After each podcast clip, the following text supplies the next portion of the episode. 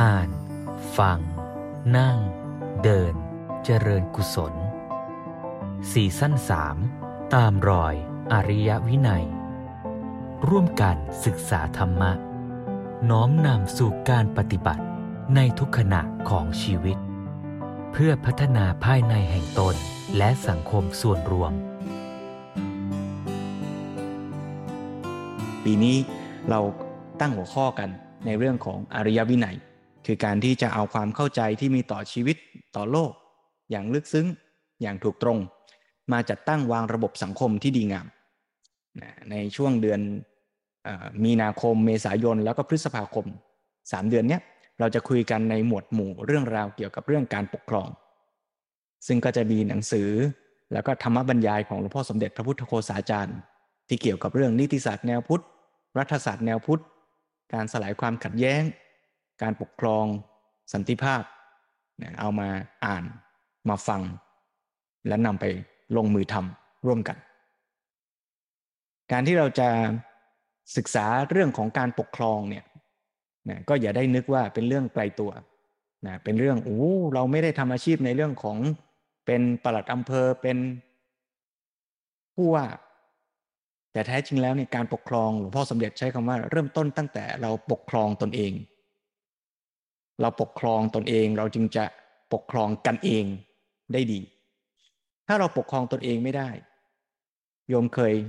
ปกครองตนเองไม่ได้ไหมคอนโทรลตัวเองไม่ได้ โดนกิเลสมันสั่งอ่านาฬิกาปลุกดังเนี่ยนะรู้ว่าต้องตื่นนะ แต่ว่าประคองตนให้ตื่นขึ้นไม่ได้นะนี่ เราขาดศักยภาพในการปกครองคอมมานตัวเองไม่ได้อะ เห็นไหมนะโยนเคยโดนกิเลสสั่งให้ควักเงินออกจากกระเป๋าแม่เนี่ยกิเลสมันทำได้ขนาดนี้นะเราควบคุมมือไม่ได้ควบคุมไม่ได้ โอ้ยแย่แล้วแย่แล้ว เงินออกไปแล้วเนี่ยอย่างเงี้ยหรือเราพูดไม่เพราะต่อกัน เรามีความโกรธมีความโลภทั้งหมดนี้ฮะถ้าเรากลับมาดูจริง ๆ แล้วเนี่ยคำว่าการปกครองโดยลึกซึ้งที่สุดเนี่ย ก็เริ่มตั้งแต่การปกครองตนเอง แต่พูดอย่างนี้ก็อย่าได้ตีความไปเพียงฝ่ายเดียวว่า พุทธศาสนา หรือหลวงพ่อสมเด็จพระพุทธโฆษาจารย์ จะบอกว่าการแก้ปัญหาทั้งหมดนั้น แก้ที่ตัวเราอย่างเดียวแล้วทุกอย่างจบ แก้ที่ใจแล้วเดี๋ยวทุกอย่างก็ดีเอง ไม่ใช่อย่างนั้น คือการแก้ที่ใจนั้นสำคัญใช่ แต่เมื่อใจเราดีเรามีใจที่ดีมีปัญญาที่ถูกต้อง เราจะต้องเอาปัญญานั้นเนี่ยไปจัดตั้งวางระบบ จัดตั้งระบบสังคม จัดระบบการศึกษา จัดวิธีการให้คุณให้โทษ จัดระบบการปกครองที่จะเอื้อทำยังไงให้ลูกหลานของเราอยู่กันด้วยดี แล้วก็เอื้อให้สภาวะ ความเป็นอยู่เรียบร้อยดีนั้นเน่ยเอื้อต่อการพัฒนาชีวิตและสังคมต่อไปทำยังไงให้คนในสังคมที่มีความเชี่ยวชาญชำนาญ มีมุมมองความรู้ที่แตกต่างกัน สามารถมาเสริมเติม ต่อยอด ให้เกิดความเจริญก้าวหน้าได้ วันนี้เมื่อเช้านี่มีกิจกรรมที่คู่ขนานกันกับกิจกรรมภาคค่ำเนี่ยคือกิจกรรมชวนอ่านชวนทำอ่าเมื่อเช้าเนี่ยชวนอ่านชวนทำเนี่ยอ่านหนังสือ ชื่อว่าการสร้างสรรค์ประชาธิปไตย ซึ่งหลวงพ่อสมเด็จเนี่ยชี้ชวนให้เราเนี่ยเรียกร้องประชาธิปไตยเนี่ยพูดอย่างนี้เนี่ยไม่ได้ว่าจะชวนให้ไปก่อม็อบนะโยม แต่การเรียกร้องประชาธิปไตยเนี่ยย้ำว่าเป็นการเรียกร้องประชาธิปไตยที่แท้ด้วย แล้วการเรียกร้องประชาธิปไตยที่ว่านี้มีสองส่วน ส่วนหนึ่งคือการเรียกร้องในเชิงรูปแบบ คือระบบ เช่นว่า การเลือกตั้งให้ยุติธรรมนะให้มีระบบ การเลือกตัวแทนการออกกฎหมาย การบังคับใช้กฎหมายที่เป็นธรรมนะอันนี้ก็ต้องทำไป แต่อีกส่วนหนึ่งคือการเรียกร้องประชาธิปไตยในเชิงเนื้อหา ในเชิงสาระ ซึ่งหลวงพ่อสมเด็จอธิบายใจความนะโดยยกเอาคำที่เป็นสาระสำคัญของประชาธิปไตยอย่างที่ฝรั่งเศสเขาว่าไว้เนี่ยคือคำว่าเสรีภาพคำว่าเสมอภาค แล้วก็คำว่าพราดรภาพ หรือความสามัคคีเอกีภาพเป็นหนึ่งเดียวกันสามคำนี้ถ้าเราเข้าใจให้ลึกซึ้ง เราจะสร้างคุณสมบัติของความเป็นประชาธิปไตยที่แท้ แล้วถ้าเราเข้าใจลึกซึ้งเนี่ยสามคำนี้โยงไปถึงนิพพานเลยทีเดียว เริ่มตั้งแต่คำว่าเสรีภาพ เสรีภาพอย่างต่ำที่สุดหลวงพ่อสมเด็จหมายถึง ความเข้าใจว่าเสรีภาพคือทำอะไรก็ได้อิสระเสรีตามใจฉัน ต่อให้ส่งผลกระทบต่อใครฉันก็ไม่แคร์เป็นอิสระเสรีของฉัน อย่างนี้เป็นความเข้าใจคำว่าเสรีภาพอย่างจะเรียกว่า แย่ที่สุดหรือต่ำที่สุด มื่อพัฒนาดีขึ้นมาก็จะเห็นว่าเสรีภาพนั้นเนี่ยก็จะต้องไม่ไปเบียดเบียนคนอื่น เพราะฉะนั้นก็จะเป็นเสรีภาพที่มีขอบเขต แต่ก็ยังเป็นขอบเขตแบบจำใจ คือใจมันอยากจะได้เยอะกว่านี้แต่ว่ากฎกติกามันห้ามไว้บังคับไว้ ถ้าดีขึ้นไปกว่านั้นอีก ก็คือการมีเสรีภาพที่มีขอบเขตนั่นแหละ แต่เป็นขอบเขตที่ไม่ได้เกิดจากการจำใจ แต่เป็นขอบเขตจากการที่เราก็ตั้งใจมุ่งหวังเคารพ เข้าใจยอมรับในเสรีภาพของคนอื่นด้วย เมื่อเราเคารพในเสรีภาพคนอื่น เราก็เลยใช้เสรีภาพของเราอย่างที่มีความรับผิดชอบมากขึ้น และมากไปกว่านั้นก็คืออรูปลัดเลยสูงที่สุดของเสรีภาพที่หลวงพ่อสมเด็จพูดถึงก็คือ การที่ตัวเราเองก็สามารถปกครองตัวเองโดยเป็นอิสระเสรีจากกิเลสตัณหา โดยเฉพาะกิเลสตัวหลักๆที่หลวงพ่อสมเด็จยกตัวอย่างให้ดูก็คือตัณหามานะทิฏฐิ ตัณหาอยากได้ อยากกินอร่อย อยากมีอย่างคนอื่นเขามานะความถือตัว ถือว่าฉันเนี่ยเป็นเชื้อชาติ พูดภาษาเก่งกว่าคนอื่นร่ำรวยกว่าคนอื่น ฐานะดีกว่าคนอื่น แล้วก็ทิฏฐิ เชื่อเชื่อในศาสนา เชื่อในคำสอน เชื่อในลัทธิการเมือง เชื่ออะไรก็แล้วแต่ที่เราเริ่มเข้าไปยึดมั่นว่า เชื่ออย่างฉันเท่านั้นถูก คนอื่น ผิดเลวทรามต่ำหมด อย่างนี้เนี่ยก็จะนำมาซึ่งความขัดแย้งทั้งสิ้น แล้วก็อาจจะไปถึงขั้นความรุนแรงด้วย อย่างที่เราเห็นมาแล้วในประวัติศาสตร์สงครามของมนุษยชาติมากมาย เพราะฉะนั้นการที่เราจะมีเสรีภาพที่แท้จริง ไม่ได้หมายถึงการเรียกร้องต่อผู้อื่น ว่าต้องให้ฉันมีเสรีภาพ แต่จะต้องเริ่มต้นที่ตัวเรา แล้วก็ย้ำว่าการพูดอย่างนี้ก็ไม่ได้หมายความว่า การที่เราจะต้องทำให้สังคมนี้มีระบบที่เอื้อให้เกิดเสรีภาพนั้น เป็นสิ่งไม่จำเป็น ตรงกันข้าม เมื่อเรามีเสรีภาพภายในของเรามากขึ้น เราก็จะสร้างเสรีภาพภายนอก แก่ลูกแก่หลานแก่คนรอบตัว และเสรีภาพนั้นมีทั้งในเชิงที่ว่า เสรีภาพที่จะได้ และเสรีภาพที่จะให้ด้วย เสรีภาพที่จะให้ก็คือการที่ให้คนแต่ละคนที่มีความเห็นความสามารถความรู้ที่แตกต่างกันนั้นมีอิสระเสรี ที่จะได้แสดงความคิดความเห็นของตนพ่อครับ ผมคิดว่า แม่จ๋าหนู มีไอเดียอยากจะเสนอ แม้แต่ในครอบครัวของเรา ถ้าเราไม่เปิดให้เกิดเสรีภาพ ไม่เปิดพื้นที่ให้ฟังกันง่ายเข้าใจกัน ปัญหาก็จะหมักหมม แล้วตามมาในภายหลัง นี่เรื่องเสรีภาพ ความเสมอภาคหลวงพ่อสมเด็จก็เน้นย้ำว่าต้องเป็นความเสมอภาคที่ไม่ใช่ว่าอยากจะได้อยากจะเอาให้เท่ากันกับเขา แต่จะต้องเป็นเสมอภาคในความหมายที่ร่วมกัน เข้าใจกันเสมอสมาน ไม่แยกเขาแยกเรา แล้วเราก็มีความเสมอภาคในลักษณะที่พร้อมจะให้ สมมุติว่าคนเราแตกต่างกัน คนที่มีมากกว่าเราก็มี คนที่มีน้อยกว่าเราก็มี ในบางเรื่องเรามีน้อย เราก็ต้องการความช่วยเหลือจากคนที่มีมาก บางเรื่องเรามีมาก เราก็แบ่งปันให้กับคนที่มีน้อย สังคมก็จะอยู่กันได้ เกื้อกูล อาศัย ถ้อยทีถ้อยอาศัยกัน และความเสมอภาคไม่ได้แปลว่า ทุกคนจะต้องได้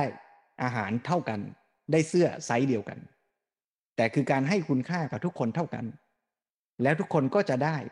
ในสิ่งที่พอเหมาะพอดีกับตัว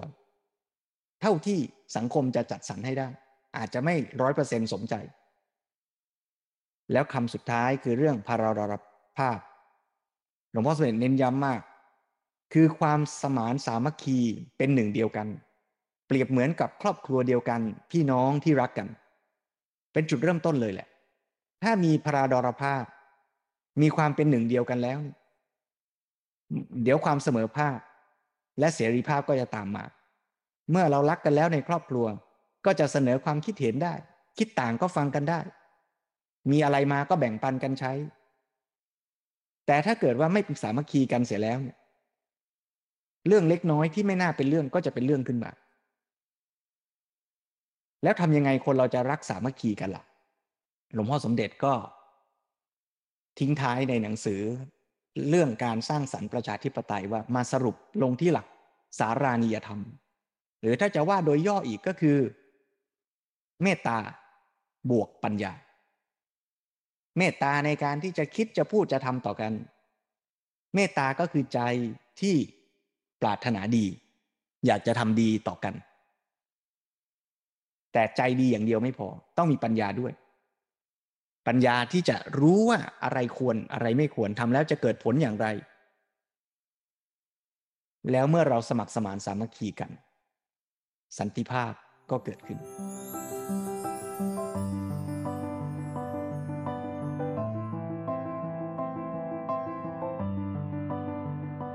เพราะฉะนั้นวันนี้ค่ำคืนนี้เราจะมาฟังธรรมบรรยายที่ จะว่าต่อเนื่องก็ต่อเนื่อง คือ หัวข้อเรื่องว่า พระพุทธศาสนาเพื่อสันติภาพของโลก อันนี้หลวงพ่อสมเด็จพูดในงานของ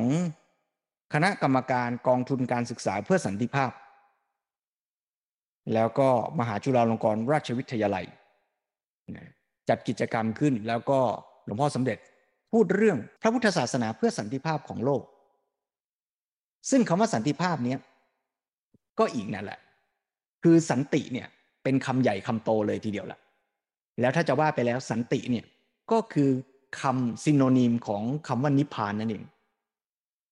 เพราะฉะนั้นภาวะสันติที่แท้จะเกิดขึ้นได้ก็ต้องเกิดจากภายในเหมือนกัน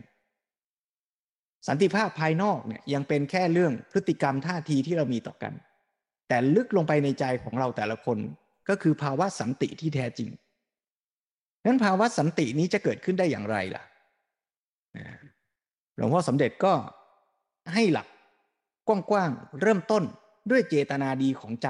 เป็นตัวตั้งเหมือนกัน คือมีเจตนาดีต่อกันเป็นพื้นฐานก่อน เจตนาดีต่อกันที่ว่าเนี่ยมีทั้งเจตนาเชิงลบ และเจตนาเชิงบวก เจตนาเชิงลบก็คือไม่เบียดเบียนทำร้ายผู้อื่น เจตนาเชิงบวกก็คือ การที่ตั้งใจที่จะปรารถนาดีเกื้อกูล มีมิตรไมตรีปรารถนาดี ช่วยเหลือเกื้อกูลต่อกันนั้นเจตนาดีอย่างเนี้ยจะเป็นฐานที่จะทำให้เกิดสันติภาพ ไม่ว่าในครอบครัว ในที่ทำงาน บนท้องถนน ในประเทศ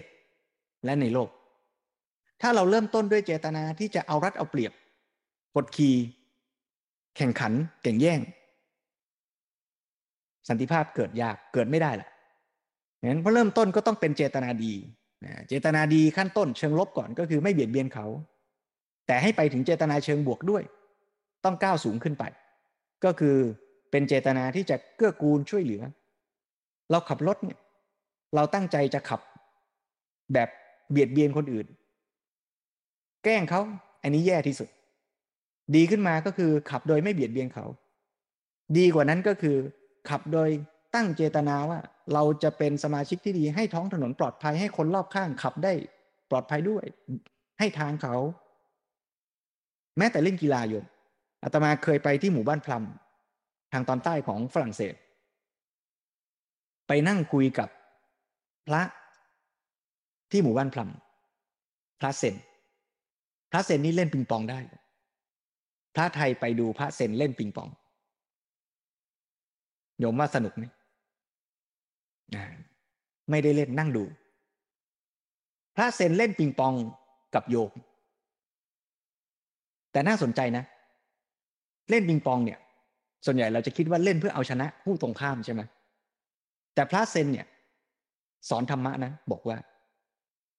เราจะมาฝึกเล่นปิงปอง เราจะตียังไง ให้คนตรงหน้าเราเนี่ยมีความสุขที่สุดนี่เท่นิยม อ่าไม่ใช่ว่าเราจะเล่นเพื่อเอาชนะกันนะ แต่เล่นเหมือนกับพ่อกับลูกเล่นปิงปองกัน แล้วพ่อก็อยากจะตีให้ลูก ทั้งเก่งขึ้นด้วย ทั้งมีความสุขด้วย นี่คือเจตนาที่เรามีต่อการเป็นฐานที่จะทำให้เกิดภาวะสันติ หรือสันติภาพนะคราวนี้เมื่อมีเจตนาดีอย่างเดียวยังไม่พอต้องมีปัญญาด้วย หลวงพ่อสมเด็จยกตัวอย่างว่าโอ้ถ้าเราเจตนาดีรักกัน แล้วเราก็มาประชุมกัน ตัดสินว่าโลกนี้แบนหรือกลม แล้วอาจารย์ผู้ใหญ่ก็บอกว่าโลกนี้แบนเราก็รักกันเมตตากัน เราก็ไม่ทะเลาะกัน เราก็เลยเออแบนก็แบนแบนด้วยกัน มันก็จะเรียกว่า สามัคคีได้ไหมได้ แต่มันไม่ตรงความจริง เพราะฉะนั้นในการที่เราจะตัดสินเราจะอยู่ร่วมกันจริง ๆ ในสังคมอะมันใช้ใจว่ารักกันอย่างเดียวไม่พอ มันก็ต้องมีความจริงด้วยว่าเรื่องนั้นเนี่ยที่ถูกต้องที่จะส่งผลดีงามมันคือยังไง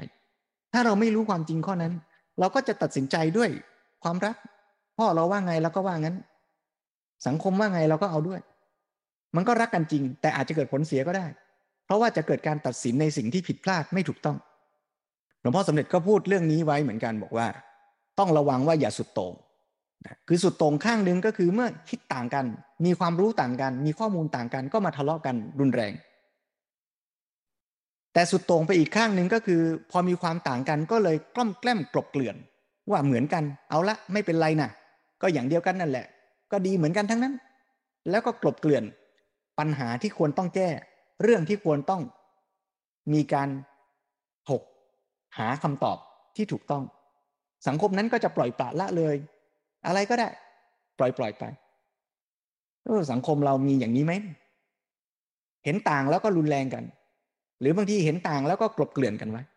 อย่างนี้เรียกว่าไม่ใช้ปัญญาทั้งคู่ เพราะฉะนั้นสิ่งที่เราควรจะต้องทำก็คือว่า เราจะต้องมีใจที่ดีแล้วต้องมีปัญญา ที่จะนำพาความจริง ก่อเกิด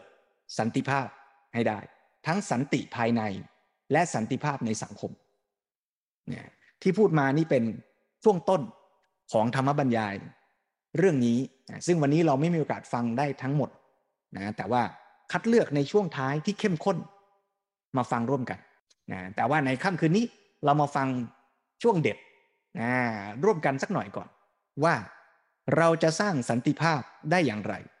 เราจะให้ปัญญาเนี้ยก่อเกิดเสรีภาพ สันติภาพ ในชีวิตของผู้คนและในสังคม เราจะต้องทำอย่างไรบ้าง แล้วเราจะลงมือทำจะต้องทำยังไงทำยังไงจะเกิดปัญญาโอ้ก็ต้องมีการศึกษา แล้วการศึกษาชนิดไหน ที่จะทำให้เกิดสันติภาพที่แท้จริง ชวนทุกท่านตั้งใจร่วมกัน ได้สดับรับฟัง ช่วงหนึ่งของธรรมบรรยายในหัวข้อเรื่องพระพุทธศาสนา เพื่อสันติภาพของโลก ประมาณ 30 นาทีร่วมกัน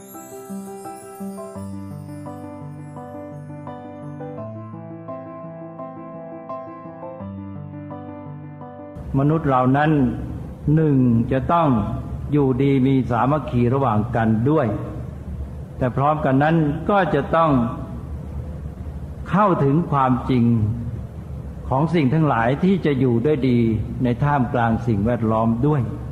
ทั้งสองอย่างนี้เป็นสันติภาพที่ต้องมาประสานกันอีกครั้งหนึ่ง เมื่อกี้เราพูดว่าสันติภายในกับสันติภาพภายนอกต้องประสานกัน แต่ทีนี้แม้แต่สันติภาพภายนอกมันก็ยังมีความหมายอีก สันติภาพในหมู่มนุษย์กับสันติภาพที่มนุษย์อยู่ร่วมกับสิ่งแวดล้อมทั้งหลายอื่น หรืออยู่ร่วมกับธรรมชาติที่จะต้อง เข้าถึงความจริงของมันแล้วเราจึงจะอยู่กับมันได้ดีได้ เพราะว่าธรรมชาติหรือความจริงของธรรมชาตินั้น มันไม่เข้าใครออกใคร มันไม่ยอมมันไม่เคยประนีประนอมกับคน คนนั้นประนีประนอมกันได้ เรามาตกลงกันด้วยน้ำใจเมตตาปรารถนาดีว่า เออ เอาอย่างนี้นะเนี่ยปรับความต้องการเข้ากันได้ แต่ว่าเราจะไปประนีประนอมกับตัวธรรมชาติหรือความจริงนั้นมันไม่ยอมกับเราหรอก เป็นหน้าที่ของเราที่จะต้องเข้าถึงความจริงและปฏิบัติต่อมันให้ถูกต้อง นั้นด้านความอยู่ร่วมกันระหว่างมนุษย์ มนุษย์มีจิตใจที่มีเมตตาไมตรีปรารถนาดีต่อกัน แต่ต้องเปิดโอกาสแก่ปัญญาอยู่เสมอด้วย นั้นด้านหนึ่งมนุษย์สัมพันธ์กับมนุษย์ด้วยเมตตาไมตรี แต่มนุษย์จะสัมพันธ์กับธรรมชาติด้วยปัญญา ทั้งสองอย่างนี้ จะต้องให้มาประสานกัน ไม่มาขัดแย้งกัน อย่าให้มนุษย์หลงผิด มาเอาเมตตาไมตรีระหว่างกันเนี่ยไปขัดขวางปัญญาที่จะเข้าถึงความจริงของธรรมชาติ ถ้ามนุษย์ปฏิบัติถูกต้องอย่างนี้ แม้มนุษย์จะมีความแตกต่างกัน แต่ด้วยจิตใจเมตตาปรารถนาดีอยู่กันได้ แล้วด้วยการที่ใฝ่รู้แสวงปัญญาอยู่เสมอนั้น ก็กลายเป็นว่าโดยภาพรวมมนุษย์ทั้งปวงเนี่ยกำลังร่วมกันก้าวไปสู่ในวิถีทางการแสวงหาความจริงของธรรมชาติต่อไป ซึ่งอันนี้เป็นภารกิจของมนุษยชาติทั้งหมด ว่ามวลมนุษย์จะต้องอยู่ในกระบวนการหรืออยู่ในวิถีทางของการที่เข้าไปสู่ความจริงของธรรมชาติ เราต้องยอมรับว่ามนุษย์โดยทั่วไปขนาดนี้ยังอยู่ในวิถีทางนี้ยังไม่จบสิ้นนะแม้เราจะยอมรับว่า องค์พระศาสดาเข้าถึงแล้วอะไรต่างแต่ว่าพูดถึงมนุษย์ทั้งหลายรวมกันเนี่ยยังไม่เข้าถึงอย่างวิทยาศาสตร์ อย่างศาสตร์ทั้งหลายนี่ก็พยายามเข้าถึงความจริงอันนี้ นั้นเราจะต้องแยกอันนี้ให้ได้แล้วมาประสานกันให้ถูกต้องด้วย แล้วยิ่งยุคต่อไปเนี่ยปัญญาจะมีความจำเป็นมากยิ่งขึ้น เพราะอะไรเพราะว่าข่าวสารข้อมูลมากขึ้น เวลานี้จะถึงยุคที่เกิดความขัดแย้งกัน หรือไม่ทันกัน ระหว่างข้อมูลกับปัญญา หรือจะเติมคำว่าข่าวสารเข้าไปก็ได้ว่า ข่าวสารข้อมูล ปัญญากับข่าวสารข้อมูลไม่ทันกัน ที่พูดอย่างนี้ก็จะต้องเข้าใจว่าปัญญากับข่าวสารข้อมูลนั้นมันไม่ใช่อย่างเดียวกันนะถ้ามนุษย์มีปัญญาไม่พอ ข้อมูลข่าวสารยิ่งมาก มนุษย์ก็ยิ่งสับสนวาบุญ และดูเหมือนว่าปัจจุบันนี้มนุษย์กำลังจะเป็นอย่างนั้น มนุษย์บางทีก็เข้าใจผิดว่าการที่ตนมีข้อมูลข่าวสารมากนั้นคือตนมีปัญญามาก แต่ที่จริงไม่ใช่นะปัญญากับข่าวสารข้อมูลเป็นคนละอย่าง ก็ขอย้ำว่าถ้าปัญญาไม่พอข้อมูลข่าวสารยิ่งมาก มนุษย์ก็จะยิ่งสับสน และ ลุ่มหลงไปกันใหญ่ ถ้ามนุษย์ปัญญาไม่พอคือไม่เข้าถึงตัวความจริงไม่เข้าถึงสาระของตัวข่าวสารข้อมูลนั้น มองไม่เห็นระบบความสัมพันธ์ระหว่างข่าวสารข้อมูลนั้น กับสิ่งทั้งหลายแวดล้อมอื่น ๆ แล้วมองไม่เห็นวิธีจัดการที่ถูกต้องปฏิบัติถูกต้องต่อข้อมูลข่าวสารเป็นต้น เนี่ย ก็จะยิ่งเกิดความสับสนวุ่นวายและก่อปัญหาแก่มนุษยชาติเอง เวลาเราไม่มีปัญญาเพียงพอเนี่ย สังคมเรายิ่งซับซ้อนขึ้นเราก็ยิ่งมีปัญหา ยกตัวอย่างแม้แต่เรื่องที่ปัจจุบันนี้เราพูดกันบ่อย อย่างเรื่องสิทธิมนุษยชนเนี่ย ก็จะต้องเป็นปัญหาเนี่ยแล้วก็เรื่องนี้แน่นอนสิทธิมนุษยชน หรือพูดถึงเรื่องสิทธิเสรีภาพทั่วไป ก็เป็นเรื่องที่สัมพันธ์กับเรื่องสันติภาพเนี่ยเพราะว่าถ้ามนุษย์ไม่มีสิทธิมนุษยชน ไม่มีการปกป้องพิทักษ์รักษาสิทธิมนุษยชน และก็สันติภาพเราก็ไม่สามารถจะบรรลุถึงได้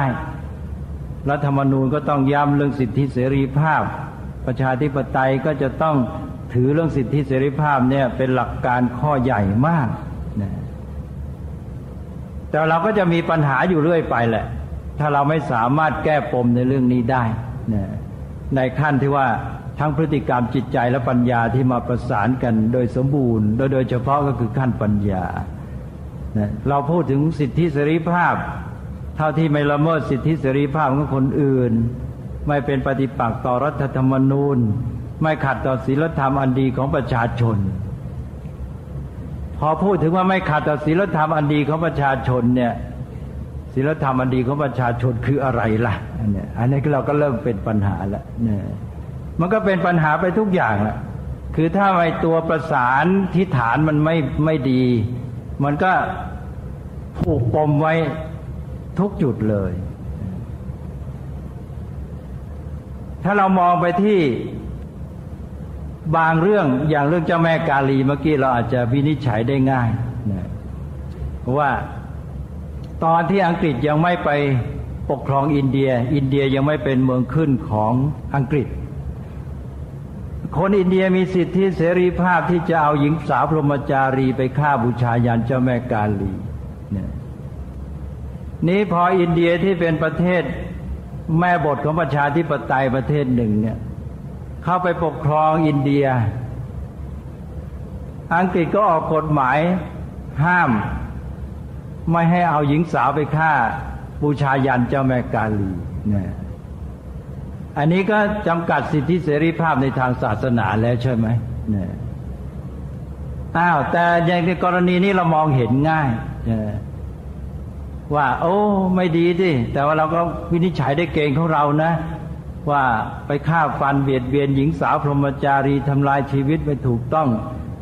อย่างนี้อย่างสิทธิมนุษยชนปัจจุบันก็คือว่าไปทำลายสิทธิเสรีภาพของผู้หญิงของสตรีพรหมจารีนั่นเนี่ยอย่างนี้แต่ว่าเวลานี้มันมีเรื่องที่ซับซ้อนยิ่งกว่านั้นอีก ซึ่งในประเทศอย่างอเมริกาก็มีปัญหา แล้วก็เป็นสัมพันธ์กับเรื่องข่าวสารข้อมูลที่ว่าเรารู้ข่าวสารข้อมูลมากขึ้น แต่ปัญญาเราไม่พอเรายิ่งมีปัญหาหนักเข้าไปทุกที ก็อย่างที่อเมริกาเมื่อสามสี่ปีมาแล้ว ที่มหาวิทยาลัยแห่งหนึ่ง ก็มีปัญหา เป็นตัวอย่างเท่านั้นที่จริงมันมีปัญหาเยอะแยะเรื่องสิทธิเสรีภาพ ที่มหาวิทยาลัยแห่งหนึ่งวันหนึ่ง นักศึกษาหญิงผิวดำหลายคนอาจจะสี่ห้าหกคนเนี่ย ก็ไปยืนอยู่ หรือจะเป็นตึกหอพัก เรื่องนานแล้วจำไม่ค่อยแม่น แล้วก็พูดจาส่งเสียงเอะอะเนี่ยพอดีตรงนั้นเป็นอยู่หน้าห้องนักศึกษาชายคนหนึ่ง หรือจะเป็นฝรั่งผิวขาว ในคนนั้นก็รำคาญ ก็เลยตะโกนออกมาบอกว่า shut up water buffalo ว่างั้นเพราะว่านาง water buffalo ขออภัยไม่แปลนะหุบปากสักทีเถอะว่างั้นนะอันนี้เลยพรก็เกิดเป็นเรื่องราวใหญ่โตเลยนะนี่เป็นเรื่องกรณีพิพาทเรื่องสิทธิเสรีภาพ ในมหาวิทยาลัยอเมริการะยะที่ผ่านมาก็มีปัญหาเรื่องนี้มาก เรื่องสิทธิเสรีภาพในการพูดนะว่าจะมีเสรีภาพในการพูดแค่ไหนอะไรนะแล้วมันละเมิดกันนะการละเมิดกันนี้จะจำกัดกันแค่ไหนอะไรเป็นต้นนะถ้าไปเพื่อฝ่ายหนึ่งก็ไปจำกัด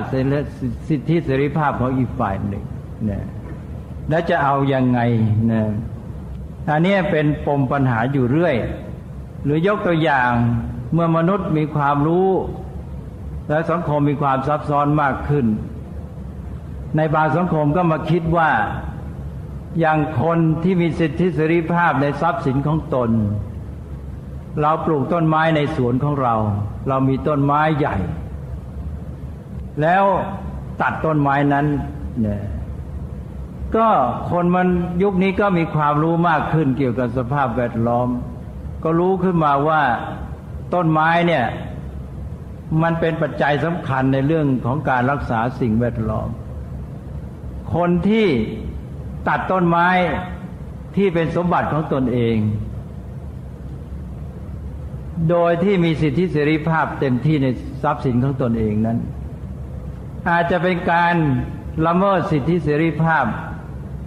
ของเพื่อนมนุษย์ที่เขาจะมีอากาศบริสุทธิ์หายใจ อย่างนี้เป็นต้นนะก็กลายเป็นว่าการตัดต้นไม้ที่เป็นทรัพย์สมบัติของตัวเองนั้น ก็เป็นการละเมิดสิทธิเสรีภาพของเพื่อนมนุษย์ก็ได้นะอย่างนี้เป็นต้น อันนี้เป็นเพียงตัวอย่าง เรื่องอย่างนี้จะมีมากขึ้นเรื่อยๆ หรือเดี๋ยวนี้เรามีปัญหาเรื่องสิทธิของคนตายเนี่ยก็มีปัญหาว่าจะเอาอยัางไง คนตายก็มีสิทธิจะจะตาย นี่ยถ้าเราจะยอมให้เขาตายเพื่อสิทธิเสรีภาพของเขาหรือไม่อะไรทำนองเนี้ยในวงการแพทย์ก็มีปัญหามาก ก็นับวันต่นี้ไปเนี่ยเราจะมีปัญหาที่ซับซ้อนในเมื่อระบบข่าวสารข้อมูลมันละเอียดและเพิ่มพูนมากยิ่งขึ้นอันนี้อย่างที่กล่าวแล้วว่าปัญญามนุษย์ไม่ทันกับ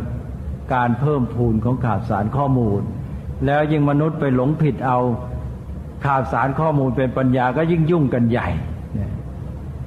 มนุษย์ยุคปัจจุบันเนี่ยไปทะนงตนเองว่าเรามีปัญญามาก ความจริงมนุษย์ยุคนี้ว่าไปแล้วก็ไม่ได้มีปัญญาดีขึ้นเท่าไหร่เนี่ยเป็นแต่เพียงว่ามีข่าวสารข้อมูลมากขึ้นเท่านั้นเองการที่กล่าวมานี้ก็เป็นเพียงเรื่องของ ตัวอย่างบางอย่างที่เราจะต้องคิดกันต่อไปนะเพียงแต่ว่าให้เห็นความสำคัญของเรื่องปัญญา มนุษย์จะต้องมีปัญญาแสวงปัญญาเพื่อเข้าถึงความจริงของสิ่งทั้งหลาย ให้ชัดเจนขึ้น เข้าถึงสาระความจริงของข่าวสารข้อมูล เข้าถึงความจริงที่กว้างออกไปในเรื่องระบบความสัมพันธ์ระหว่างข่าวสารข้อมูลแต่ละหน่วยละชิ้น กับ สิ่งอื่นๆในระบบความสัมพันธ์ของธรรมชาติทั้งหมดเป็นต้น ซึ่งเป็นเรื่องที่ใหญ่และสำคัญและก็ยากอย่างยิ่งทีเดียวมิฉะนั้นแล้วมนุษย์ก็ไม่พ้นสิ่งที่ทางพระท่านเรียกว่าอาคติอาคตินี่เราแปลกันว่าความลำเอียง ความจริงก็คือการที่ออกนอกทางของความถูกต้อง การที่มนุษย์ประพฤติหรือทำการที่ ไม่ถูกทางหรือออกนอกทางความถูกต้องนั้นก็เป็นอคติซึ่งอคติหรือความประพฤตินอกทางที่ถูกเนี่ยอาจจะเกิดจากสิ่งที่เรียกว่าเป็นชั้นทาคติอคติเพราะชอบก็ได้ โทสาคติ เพราะชัง โมหคติ เพราะไม่รู้ เพราะเขาแล้วพยาคติเพราะความกลัว แล้วโมหคตินี้ก็จะเป็นไปได้มาก ในการปฏิบัติ ต่อกันระหว่างมนุษย์ และในการที่เอาเรื่องของสิ่งแวดล้อมธรรมชาติ มาจัดการในการอยู่ร่วมกันของมนุษย์เข้าไปอีกปมปัญหาเหล่านี้เป็นเรื่องที่เกี่ยวกับสันติภาพทั้งสิ้นก็คือเรื่องของความอยู่ดีของชีวิตและสังคมของมนุษย์นั่นเอง นี่ก็เป็นเรื่องของการตั้งข้อพิจารณาขึ้นมาฝากไว้ ก็จะขอผ่านไปอีกอันนี้ก็ขอ พูดพอบอกวันนี้ก็คิดว่าจะพูดให้ไม่ยาว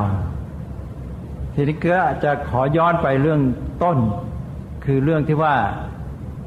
ในที่สุดแล้ววิธีปฏิบัติหรือปฏิบัติการเพื่อจะให้บรรลุสันติภาพเนี่ยมันจะต้องครบองค์ประกอบทั้งสามอย่าง คือทั้งพฤติกรรมจิตใจแล้วก็ปัญญา พฤติกรรมก็คือเรื่องของศีลที่ ตัวแท้ตัวจริงหรือแก่นของมันก็คือเจตนาที่ไม่เบียดเบียน ซึ่งเจตนานี้เป็นตัวเชื่อมระหว่างพฤติกรรมกับจิตใจจิตใจที่จะมาเชื่อมให้เจตนาออกไปสู่พฤติกรรมก็คือคุณสมบัติในใจอย่างที่กล่าวแล้ว ซึ่งเราจะต้องพัฒนาคุณธรรมความดีเช่น เมตตากรุณาเป็นต้นขึ้นมาในใจ ความรักความปรารถนาที่จะเพื่อนมนุษย์เนี่ยต้องมีตัวนี้ถ้าไม่มีแล้ว พฤติกรรมจะดีจริง พฤติกรรมจะเกื้อกูลกันจริง จะไม่เบียดเบียนจริงเนี่ยมันเป็นไปไม่ได้และไม่ยั่งยืน แต่ว่าพร้อมกันนั้นก็จะต้องมีปัญญา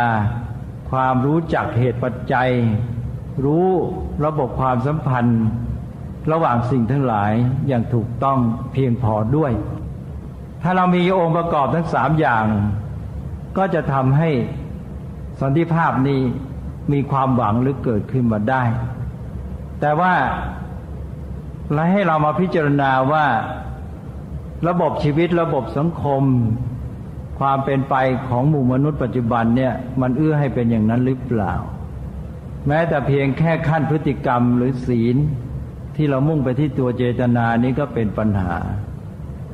เมื่อเราจะทำอะไรจะต้องเริ่มต้นด้วยเจตนาไม่เบียดเบียน อันนี้มนุษย์ทำได้หรือเปล่า ถ้าไม่พูดถึงระบบ สังคมระบบเศรษฐกิจของโลกปัจจุบัน ก็อาจจะมองไม่เห็น ระบบเศรษฐกิจ ระบบสังคมปัจจุบันเนี่ยขอให้ดูเถอะ มันเริ่มด้วยเจตนาอะไร เจตนาที่เกิดจากฐานความคิดความเชื่อซื้อพันกันไปหมด แต่จะยังไงก็ตามสิ่งที่ปรากฏมาสู่ขั้นเจตนาก็คือ เจตนามุ่งหาผลประโยชน์ให้แก่ตน อันนี้เป็นระบบของเศรษฐกิจ ระบบสังคมปัจจุบันที่ครอบงำโลกอยู่ การตั้งเจตนามันจะเริ่มที่อันนี้ มนุษย์จะทำอะไรก็เจตนา มุ่งหาผลประโยชน์ให้กับตน แล้วก็ขยายไปว่า เอาจากคนอื่นให้ได้มากที่สุดในเมื่อเจตนามาเริ่มต้นอย่างนี้แล้ว มันก็ขัดแย้งกัน คือขัดแย้งกับสันติภาพ แล้วสันติภาพจะเกิดขึ้นได้อย่างไร เพราะนั้นระบบความคิดระบบสังคม ระบบเศรษฐกิจปัจจุบันนี้ มองไปแล้วเนี่ยไม่เอื้อต่อการที่จะเกิดสันติภาพเนี่ยถ้าเรามองลึกเราไปฐานความคิดทิฏฐิอะไรต่าง ๆ เนี่ย มันคลาดเคลื่อนไปหมด ในที่สุดเราจึงไม่สามารถจะมาแก้เพียงที่พฤติกรรมของคนได้ ต้องแก้ไปถึงเรื่องของตัวทิฏฐิก็คือตัวปัญญานั่นเอง ความเชื่อแนวคิดความเห็น อย่างการที่เรามีลัทธิทุนนิยมเนี่ยมันก็ต้องให้ตั้งเจตนาที่ว่าให้มุ่งหาผลประโยชน์ อย่างของอเมริกันที่เราเรียกว่าปัจเจกชนนิยม individualism ทางเศรษฐกิจ ก็ชัดก็บอกว่าให้บุคคลแต่ละคนนี้ หาผลประโยชน์ให้แก่ตนให้มากที่สุด เมื่อแต่ละคนหาผลประโยชน์ให้แก่ตนให้มาก แล้วสังคมก็จเจริญขึ้นมาเอง อันนี้ก็เป็นการพูดถึงผลรวม เพราะว่าแต่ละคนนี่มันหาเงินหาทองหาผลประโยชน์ได้มากพอเอามารวมกันทั้งประเทศสังคมนั้นมันก็เจริญพรั่งพร้อมเนี่ย แต่เวลานี้เรากำลังมีปัญหากับระบบทุนนิยม หรือโดยเฉพาะแนวคิดปัจเจกชนนิยม ทางเศรษฐกิจแบบนี้นะซึ่งบอกว่าให้แต่ละคนหาผลประโยชน์ให้มากที่สุด ก็ต้องแข่งขันนะการแข่งขันก็เป็นหัวใจของการสร้างสรรค์ความเจริญของระบบเศรษฐกิจ แบบทุนนิยมอเมริกันอย่างที่รู้ๆกันอยู่นะแต่ว่าในที่นี้ต้องการชี้เห็นว่าไอ้ตัวเจตนามันอยู่ที่ไหน เจตนาในที่นี้ก็คือเจตนาที่จะหาผลประโยชน์ให้แก่ตนให้มากที่สุด เอาจากผู้อื่นให้มากที่สุดเนี่ยแต่ที่เจตนามันไม่เริ่มที่ว่าเจตนาไม่เบียดเบียน หรือเจตนาที่จะเกื้อกูลพอเรามาพูดถึงขั้นนี้เราจะรู้สึกว่าเรื่องปัญหาสันติภาพมันยากยิ่งขึ้น มันยากเหลือเกิน มันไปพันกับระบบเศรษฐกิจระบบสังคม เรื่องของ ระบอบของโลก ความเป็นไปในโลกาภิวัตทั้งหมดเลยถ้าเราจะแก้ไหวหรือเปล่า จะแก้ไหวไม่ไหว ก็ต้องแก่ก็ต้องเพียรพยายาม แล้วเราก็มาบอกว่าเราจะต้องพัฒนาคน ซึ่งการพัฒนาคนนี่มันก็พัฒนาหมด ไม่ใช่เฉพาะพัฒนาพฤติกรรม การแสดงออกทางกายวาจาการเคลื่อนไหว การปฏิบัติต่อกันในหมู่มนุษย์เท่านั้น แต่ว่าพัฒนาจิตใจเขาด้วยนะให้มีความรักความปรารถนาดีมุ่งประโยชน์แก่กันแทนที่จะมุ่งจะเอาจากกันให้มากที่สุด ก็มุ่งจะทำให้แก่ผู้อื่นให้มากที่สุด หรือมุ่งจะทำประโยชน์ มุ่งจะทำความสุขให้แก่ผู้อื่น แล้วก็พัฒนาปัญญาที่รู้เข้าใจเห็นสุขเห็นทุกข์ของเพื่อนมนุษย์ รู้จักเข้าใจระบบความสัมพันธ์ของสังคม ระบบความสัมพันธ์ของธรรมชาติแวดล้อม ให้เห็น ถึงความพึ่งพาอาศัยซึ่งกันและกันอะไรต่าง ๆ เหล่านี้ ปัญญามันก็จะเป็นตัวที่มาช่วยแปลสภาพจิตใจ หมายถึงว่าปัญญาที่เข้าใจเพียงพอและถูกต้องพอเรามาพัฒนาพฤติกรรมคน พัฒนาจิตใจคุณสมบัติ คุณธรรมในใจคน และพัฒนาปัญญาคนมันก็คือการพัฒนาตัวมนุษย์นั่นเองการพัฒนาตัวมนุษย์นั่นก็คือการศึกษา แล้วพอมีการศึกษาการศึกษามีองค์สามคือพัฒนาพฤติกรรมเรียกว่าศีล พัฒนาจิตใจเรียกว่าสมาธิ พัฒนาปัญญาก็เรียกปัญญา เราก็เรียกว่าไตรสิกขาผลที่สุดก็คือต้องพัฒนามนุษย์ให้ครบองค์รวมด้วยระบบไตรสิกขาพอพัฒนามนุษย์นี้ได้ แนวคิดความเห็นต่างๆ ความเชื่อมันก็เปลี่ยนไป ถ้าสามารถแก้ได้ถึงขั้นนั้น แก้ได้ถึงฐานความคิดแล้ว ก็มีทางเป็นไปได้ แต่ถ้าเราแก้ได้แค่ เรื่องของพฤติกรรม มันก็จะอยู่แค่เจตนาเชิงลบที่หวาดกลัวภัยต่อตนเอง บ้างแม้แต่ภัยธรรมชาติอย่างเวลานี้ ที่ไม่กล้ารุกรานทำลายธรรมชาติ ไม่ได้มีเจตนาที่ประกอบด้วยคุณธรรมใจรักธรรมชาติหรอกส่วนมากแต่มาเจตนาเชิงลบคือกลัวว่าถ้าไปทำลายธรรมชาติแล้วเนี่ย ผลร้ายมันจะตีกลับมาหามนุษย์เองเพราะนั้นเจตนาแบบนี้มันเจตนาเชิงลบ คือ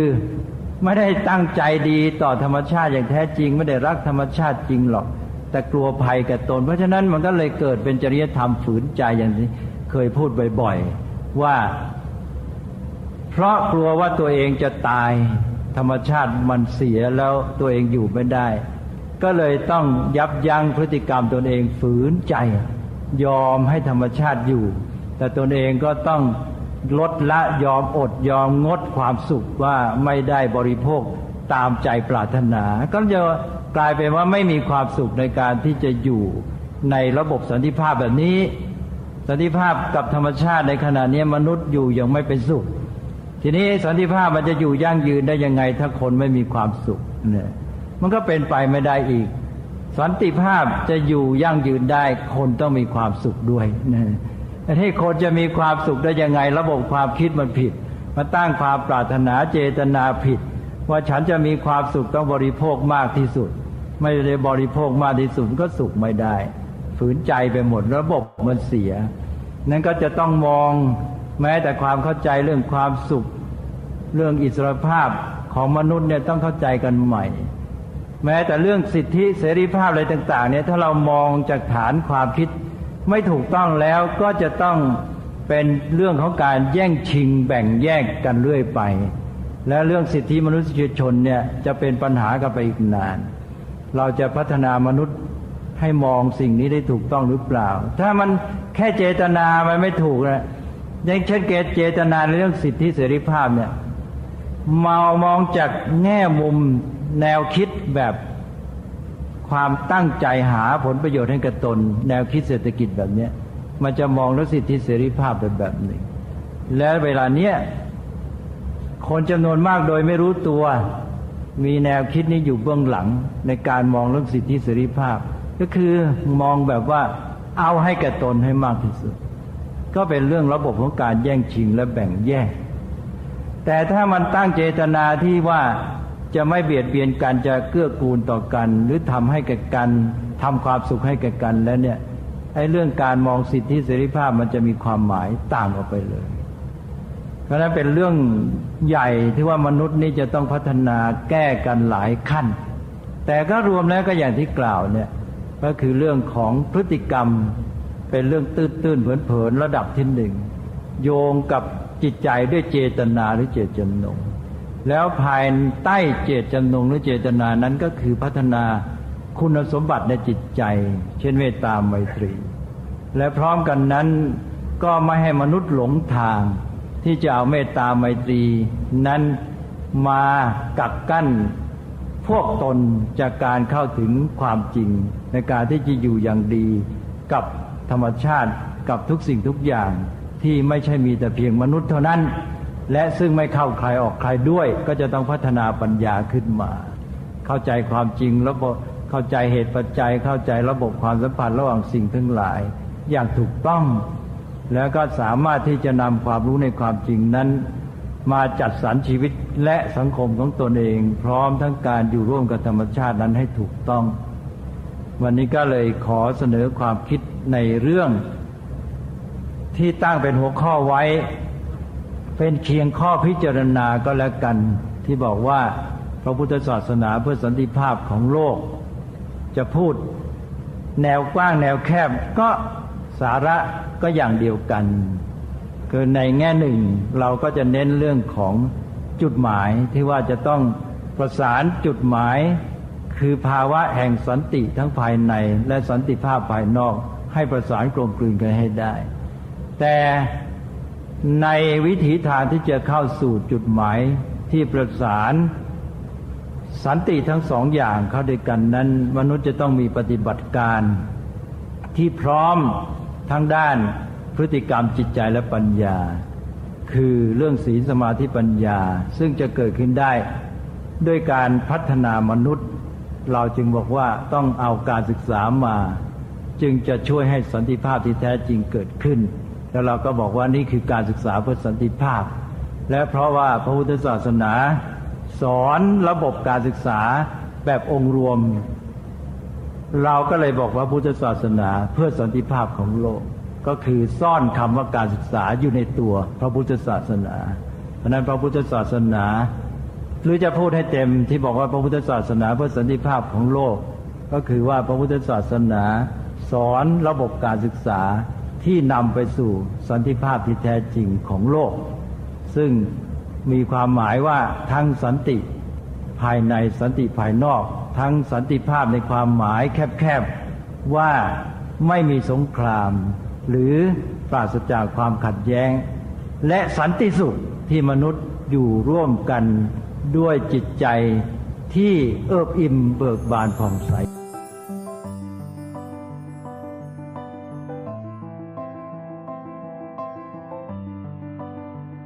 ที่จบไปนั้นเป็นส่วนท้ายของธรรมบรรยาย เรื่องพระพุทธศาสนาเพื่อสันติภาพของโลก หรือถ้าจะพูดให้เต็ม ก็คือว่าพระพุทธศาสนาสอนระบบการศึกษาที่นำไปสู่ ทั้งสันติภายใน และสันติภาพ สันติสุขของมนุษย์ที่อยู่ร่วมกัน โดยไม่ได้มองเพียงแค่มนุษย์ด้วย แต่มอง สรรพสิ่งสรรพชีวิตทั้งหมด ด้วยปัญญาที่รู้เข้าใจ เพราะฉะนั้นการฝึกก็เริ่มตั้งแต่ ศีลสมาธิปัญญา โยมรู้สึกเหมือนอาตมาไหมว่า ฟังธรรมะอะไรอะไร ก็มาจบตรงเนี้ยจะปฏิบัติเพื่อสันติภาพของโลก โอ้โห พูดมาซะตั้งไกล ให้ทำอะไรเหรอ อ๋อ สุดท้ายก็ทำศีลสมาธิปัญญานั่นแหละ มักมีองค์แปดอยู่ทางสายกลางทางนี้แหละ เป็นทางไปสู่สันติภายในคือพระนิพพานด้วย และเป็นทางไปสู่สันติภาพของโลกด้วยนั้นวันนี้เรามีเวลาช่วงท้ายประมาณสิบกว่านาที ชวนโยมทุกท่านเรามาทำไตรสิกขาชาเลนจ์กันดีกว่าสิบนาทีนี้ เราจะทำการศึกษา เพื่อสันติภาพ ทั้งภายในและสันติภาพของโลก โยมจะทำอะไรก็ได้ ที่เป็นการเจริญไตรสิกขา มีเจตนาไม่เบียดเบียน อย่าเดินออกไปเตะหมาเตะแมวทะเลาะกับเพื่อนบ้านนะ เรามีเจตนาไม่เบียดเบียนเขา แล้วก็มีเจตนาเกื้อกูล ปรารถนาดีมีมิตรไมตรี สร้างสภาวะใจที่ดีงาม แล้วก็พัฒนาปัญญาท่าทีทิฏฐิความคิดที่มีต่อชีวิตและโลกให้ถูกตรง เห็นชีวิตตามที่เป็นจริง ไม่ได้มุ่งหมายที่จะแสวง เพื่อสนอง maximize ความสุขความปรารถนาในใจของตน แต่เห็นความสุขทุกนั้นเป็นเพียงปรากฏการณ์เราไม่จำเป็นต้องสนอง ความสุข อย่างเต็มที่อย่างเกินเลย แต่เราจะมีปัญญาเห็นตามเหตุตามผลว่ากินแค่ไหนพอดี นอนแค่ไหนพอดี ชวนทุกท่านใช้เวลาพัฒนาพฤติกรรมจิตใจและปัญญาร่วมกันสักสิบนาที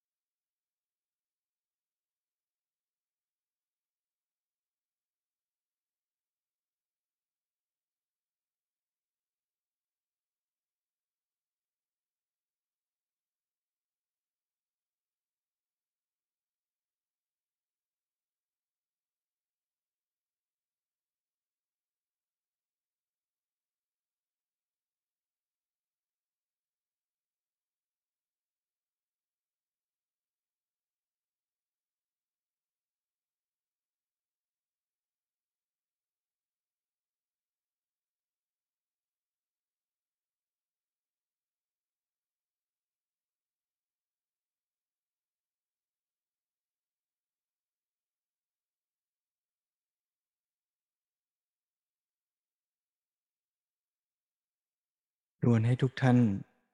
ได้สร้างและสัมผัส กับสันติสุขที่เกิดขึ้นภายในจากใจที่ไม่เบียดเบียน ไม่เบียดเบียนทั้งภายนอกและภายใน แม้ว่าจะมีเสียงที่เราไม่ปรารถนา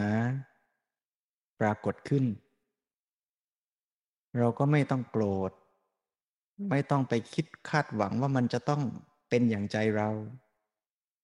แต่เรายอมรับ ถ้าจำเป็นต้องจัดการให้ปลอดภัยก็ท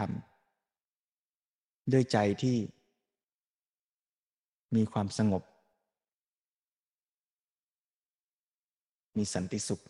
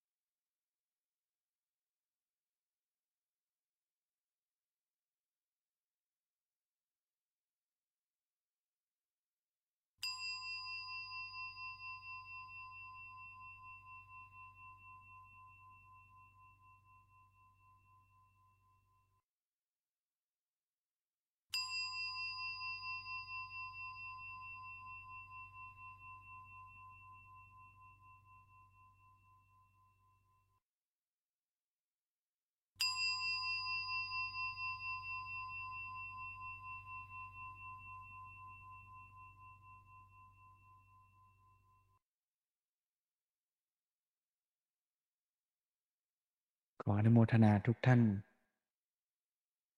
ขอให้รักษาจิตใจที่เอิบอิ่มเบิกบานผ่องใส ให้เป็นฐานใจในการที่จะทำจะพัฒนาชีวิตจะทำการงานต่าง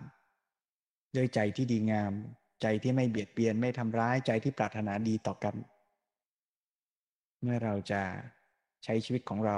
ในค่ำคืนนี้ ก็ให้ใจดีๆ นี้นำพาเรา ว่าเราจะทำอะไรดีในเวลาค่ำคืนนี้วันนี้